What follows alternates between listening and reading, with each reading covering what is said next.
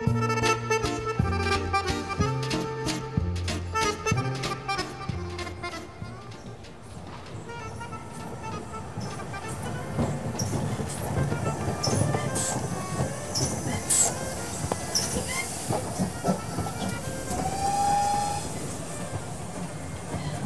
Mary. Bonjour, Lorraine.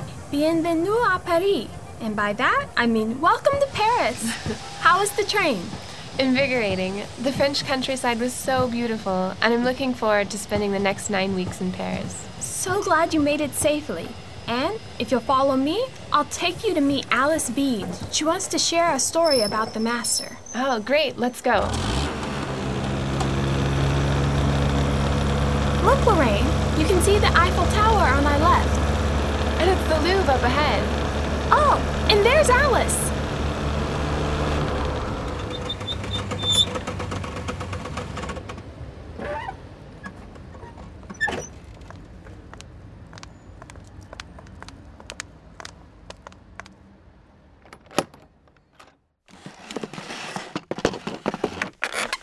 After a morning talk given by Abdu'l Baha, all those present were invited to meet him at four o'clock at a place where a real Baha'i settlement work is carried on by Monsieur Poncelet and his good wife. They are poor people. Having received the message, he felt his work for the cause of God was among the very poor children, the waifs, and those who had no parents. So, with his wife, some years ago, settled his home here, and by going without their noon meal, which to the French means much, they could give it to these little ones.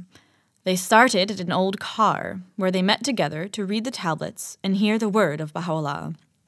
It was not long before many came, and it grew so that the clergy of many sects desired to have it consolidated under them. Monsieur Poncelet declined all these offers. At last, the clergy grew so very jealous that they took the car away from him. The Baha'i friends in Paris offered to build a place for his work and Monsieur Poncelet told them if they would furnish the boards and nails that he would build it himself, which he did. And it was here that we went. And after three months spent going around Paris every day, I assure you I had never seen such a dirty, miserable quarter. We walked down to the end of a narrow lane where soldiers and women were drinking and screaming, while from the small windows bedclothes were hanging out, and women and children could be seen. It was with joy we at last saw a familiar face, and Monsieur Descott pointed us to a small board cabin, about 20 by 25 feet, with a raised platform and desk of rough boards. My eyes fell first upon the greatest name, and then I saw the crowd of miserably poor, dear little ones gathered there, and as my ears caught the music of their voices, for they were singing, tears filled my eyes, and a great lump choked me it was Madame Poncelet who evidently had taught the children to sing. After the song, Monsieur Poncelet read a tablet sent by the master. They sang again, and then all their little heads turned towards the entrance, and it was evident that their hearts were full of expectancy, and they longed to see the one who had promised to visit them. At last, there was silence. Then all arose to their feet as Abdu'l Baha quickly entered and walked up the narrow center passage to the front and stood. He said, I am very glad to be here with you. I am very glad to see you all here. I love you very much. I have been in many beautiful houses, but this is more beautiful to me than any of the others, for the spirit of the love of Baha'u'llah is here. You are all receiving the teachings of God and learning how to act and live, and someday you will be great and wise for having learned the truth. I have seen many beautiful, rich children, but to me, you are more beautiful, and I love you all, as Christ loved little children here. Monsieur and Madame Poncelet are your spiritual teachers. They give you food and understanding eternal of God. You must love these good friends. And turning to Monsieur and Madame Poncelet, he said, This is a great work you are doing for the love of God in this great day, through the power of Baha'u'llah. Your station is great. Your names will go down through all the ages. Kings and queens have never been talked of and remembered as you will be. You are workers in the kingdom of Abha, and I am very happy and love you very much. Then, with his head upturned and the palms of his hands upturned together, he chanted a prayer and blessing, and coming down from the small elevation to where the children were, all crowded close to him, and laying his hands caressingly upon some of their heads, and taking the hands of others with a loving smile to all, with difficulty he passed down the aisle to the door. So ended a never to be forgotten day, having seen Abdu'l Baha among the children of the poor of the streets of Paris, and I thought again of the light I saw twice on Fridays in Akka, and wondered if they were missing him and longing for his return and loving help. The thought comes to me now of what the world's poverty will be after his departure, and to us who have been fed from his hand on the bread of life.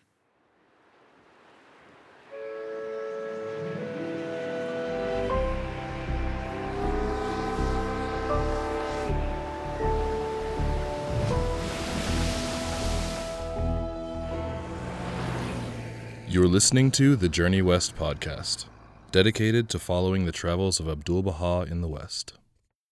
The master spent nine weeks in Paris. His accommodations were arranged by Monsieur and Madame Dreyfus Barney.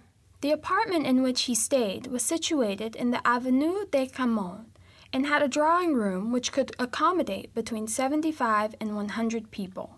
It was in this drawing room that the master held the majority of his meetings in Paris. Jenna will now read one of his addresses. Talk on October 18, 1911. The power and value of true thought depend upon its manifestation in action. The reality of man is his thought, not his material body. The thought force and the animal force are partners. Although man is part of the animal creation, he possesses a power of thought superior to all other created beings. If a man's thought is constantly aspiring towards heavenly subjects, then does he become saintly. If, on the other hand, his thought does not soar, but is directed downwards to center itself upon the things of this world, he grows more and more material until he arrives at a state little better than that of a mere animal. Thoughts may be divided into two classes. First, thought that belongs to the world of thought alone. Second, thought that expresses itself in action. Some men and women glory in their exalted thoughts, but if these thoughts never reach the plane of action, they remain useless. The power of thought is dependent on its manifestation in deeds. A philosopher's thought may, however, in the world of progress and evolution, translate itself into the actions of other people, even when they themselves are unable or unwilling to show forth their grand ideals in their own lives. To this class, the majority of philosophers belong their teachings being high above their actions. This is the difference between philosophers who are spiritual teachers and those who are mere philosophers. The spiritual teacher is the first to follow his own teaching. He brings down into the world of action his spiritual conceptions and ideals. His divine thoughts are made manifest to the world. His thought is himself, from which he is inseparable. When we find a philosopher emphasizing the importance of grandeur and justice, and then encouraging a rapacious monarch in his oppression and tyranny, we quickly realize that he belongs to the first class, for he thinks heavenly thoughts and does not practice the corresponding heavenly virtues. This state is impossible with spiritual philosophers. for they ever express their high and noble thoughts in actions. The idea of taking thoughts and turning them into actions is timeless in its relevance. In a hidden word by Baha'u'llah, he says, O son of my handmaid, guidance hath ever been given by words, and now it is given by deeds. Everyone must show forth deeds that are pure and holy, for words are the property of all alike, whereas such deeds as these belong only to our loved ones. Strive then with heart and soul to distinguish yourselves by your deeds. In this wise we counsel you in this holy and resplendent tablet. Similarly, in a recent message from the Universal House of Justice, dated December 28, 2010, Baha'is all over the world are asked to take action in helping to transform their communities. We are now joined by Hannah, Mitch, and Rajana in their roundtable discussion of these ideas.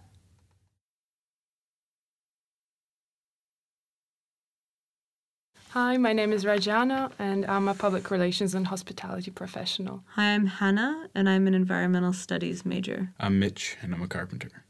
I think I oftentimes heard just the first part, the reality of man is his thought, and never the second part of this particular uh, statement, which is the reality of man is his thought, not his material body. And in a way, it, it, it does help you understand the whole concept a bit better when it's put into perspective that it's not the body. And we're back to mind over matter. And this can be applied in such a wide range of circumstances.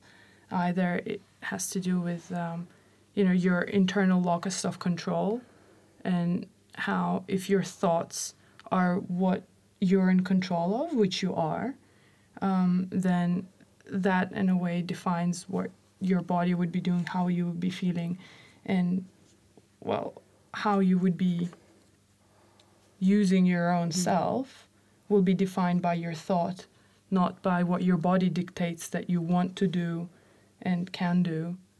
Um, and that pushes into the background a lot of the old world justification of why people do things.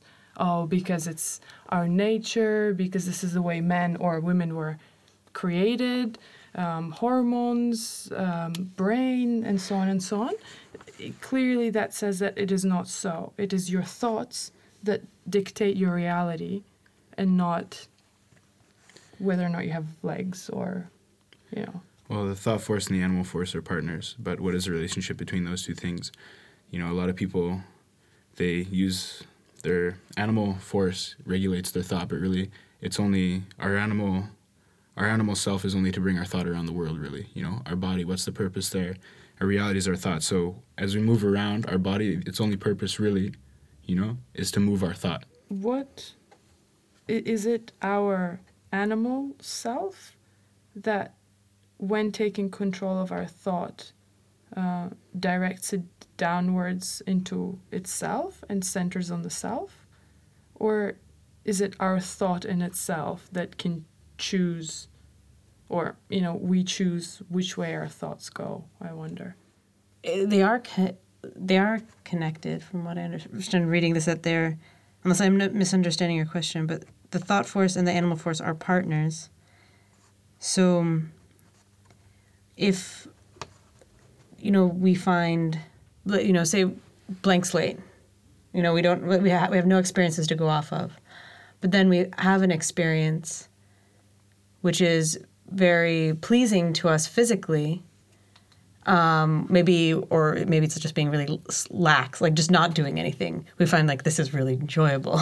you know, like I don't have to get tired. I don't know. You know, um, that affects our thoughts because then all of a sudden we've had an action that feeds back into our memory, which we then refer to, and perhaps the next time that uh, opportunity to do that action that is so pleasing to our bodies mm-hmm. comes up again, we're more inclined to do that. And then, you know, if you keep having a pattern of experiences, that's going to be influencing your thought. But then, as we as we know, though, that the um, that we have a power of thought that is also superior to just you know pleasing our physical desires. So we have to start disciplining ourselves against just indulging a more physical existence. It's such a big question of how do our how does reading this article affect our thoughts and our actions and like the relationship between the two i feel like before answering that big question i have to like break it down to even understand what are my thoughts what are my actions and how do they how are they influenced by each other so i think that's why earlier when we were asking those questions of like well what are our thoughts and what is the scale of action that counts as expressing thoughts in action?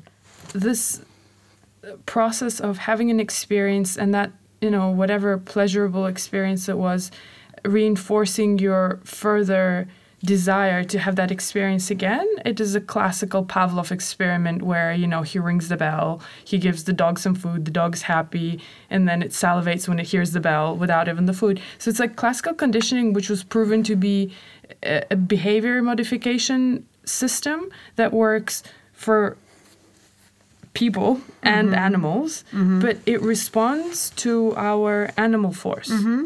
It's it's very simple, it's very direct, and can be well either used to help or misused.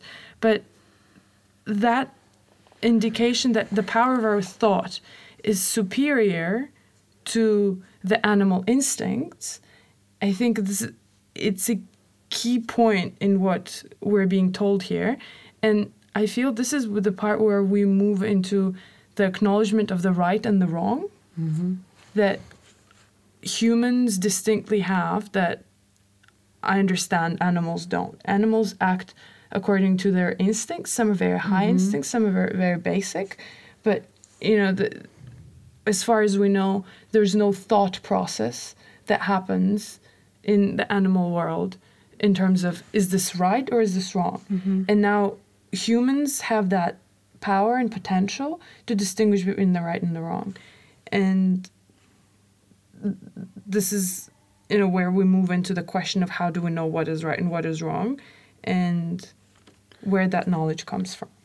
I think as as humans we have this you know, a dog will never go up to another dog and tell him, "Hey, that's really good. You should do that." You know, go chase that rabbit. It's really fun.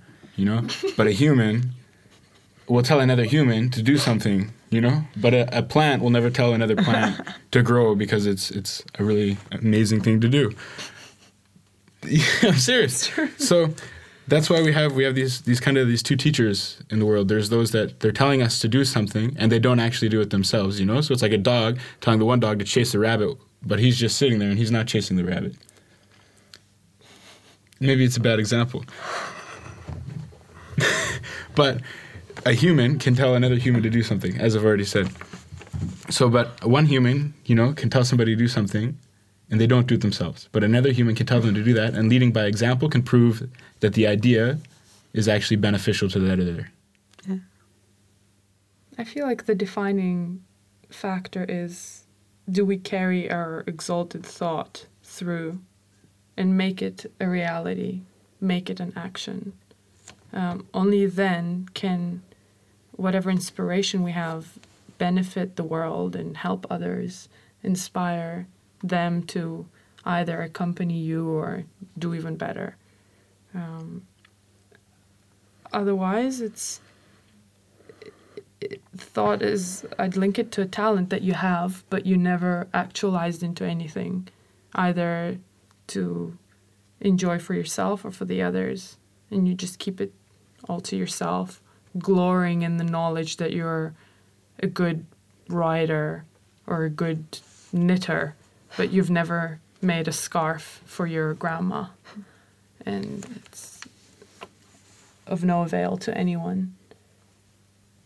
So is it a moral obligation when you have an exalted thought to manifest it into action and to share that with others? Yeah. That's what he says. because they remain useless. The th- the th- the thoughts mm, that are not expressed in action, they remain useless. They are theory. You mentioned in the beginning sort of how our bodies are vehicles for which we can pass our thoughts along. And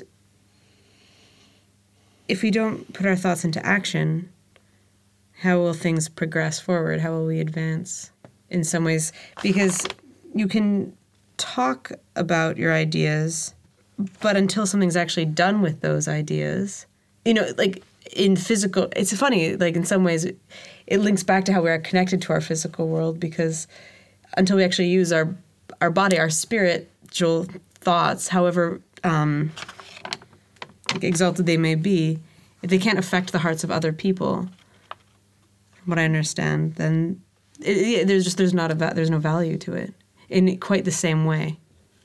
Well, I think as a musician, I find it really interesting because we have in the Baha'i writings a lot of talk and speech given to us by Baha'u'llah and Abdu'l Baha about music and how it is a ladder for the soul. But I don't think any musician, any Baha'i musician, can say today that Baha'i music exists. So we have these thoughts of what Baha'i music might be like and what it will look like in the future. And as a musician, we can constantly try to bring these these ideals into into our music.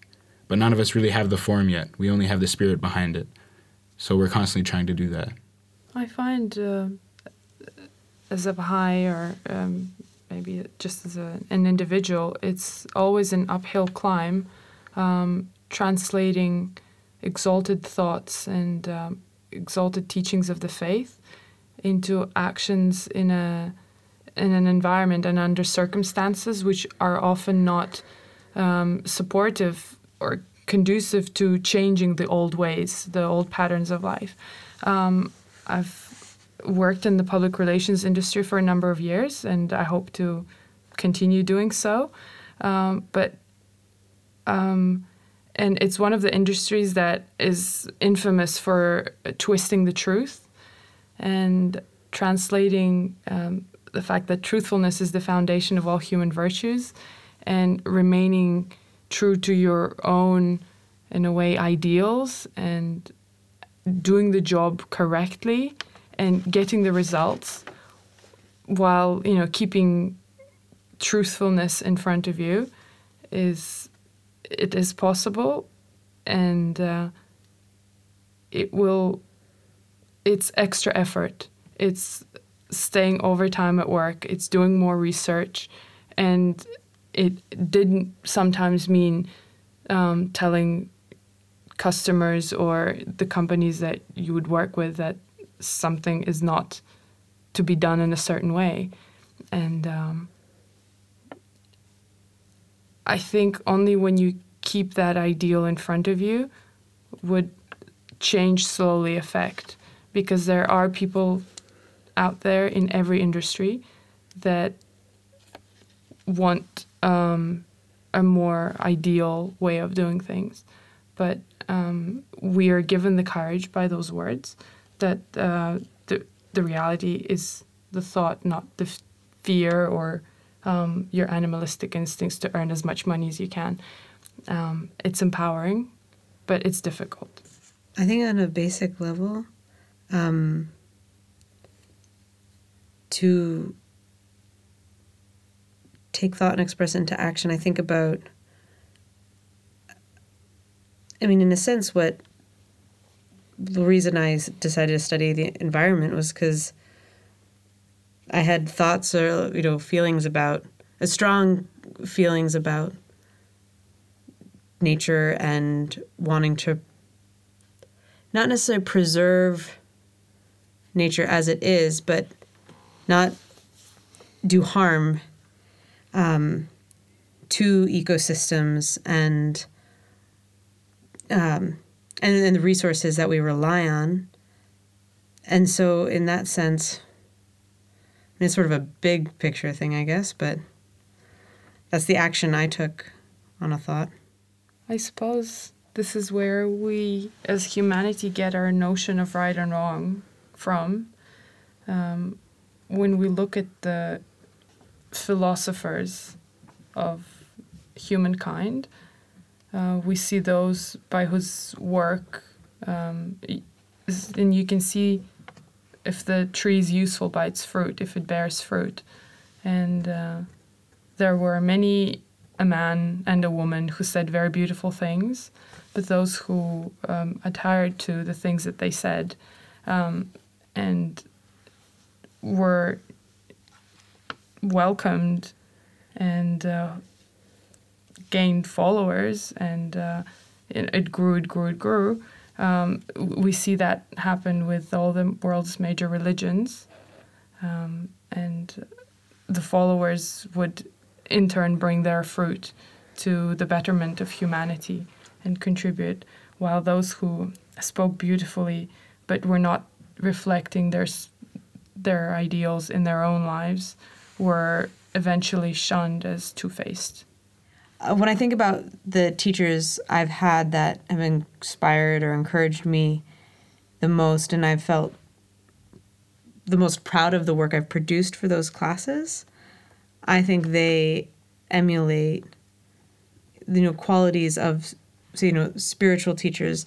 Um, they're often people who work in the field in which they're studying, or they have experiences that they've taken us as students on with them, and their perspective because of their experiences just has so much more validity versus teachers who can't or who for whatever reason don't bring the material and apply it to our lives. I mean, even back to like high school. Like I think about um, like math teachers. I don't know. Um, math teachers who, when they can really show you w- what it means and why it's important to know math or something, that I actually felt inspired to really learn it and um, do better at it versus um, those who could talk, but you couldn't see the see the connection necessarily. So there's those people that they not only give us the lesson, you know, the teaching, they carry it out in their own lives and show us why it's a beneficial thing. I mean, teachers, you know, it's a perfect example, mm. but I think also parents, you know. Mm. My father would always tell me to turn the TV volume down and then listen to it so loud it shook the whole house. and I would say, you know, if my dad can listen to it so loud, why can't I? So as parents, you know, trying to find so if your parent is showing you something, telling mm-hmm. you to do something, and they mm-hmm. themselves aren't manifesting mm. that teaching, yeah. you know, the same way as a spiritual philosopher, definitely, you're not, you're not going to want to listen. Yes, agreed. What better example of uh, a person translating um, high spiritual ideas into his life um, than Abdu'l Baha? Um, while you know, kept a prisoner of um, the Ottoman Empire. A regular man would become so bitter um, and just you know having had to, to having to face challenges throughout you know his childhood into his youth into his adulthood and late age um, he would still manifest so much love towards the people who would um, try to cheat him out of his money or um, treat his family unkindly, uh, anything. Um, he would deal with so much grace and loving kindness and understanding that he would transform the hearts of others and um, have those people respect the teachings of his father. Um, and that that's our perfect exemplar. It's who we would aspire to. Um, as a as a real person, a real man, with lots of challenges throughout his life and still so loving that he would conquer the hearts of people who would see him for the first time. All right, that concludes our segment this week. Thanks for joining us. We hope you'll check out our feature page where we are sharing stories of what you all are sending in. And don't forget to email us your stories to info at thejourneywest.org. See you next time. Bye.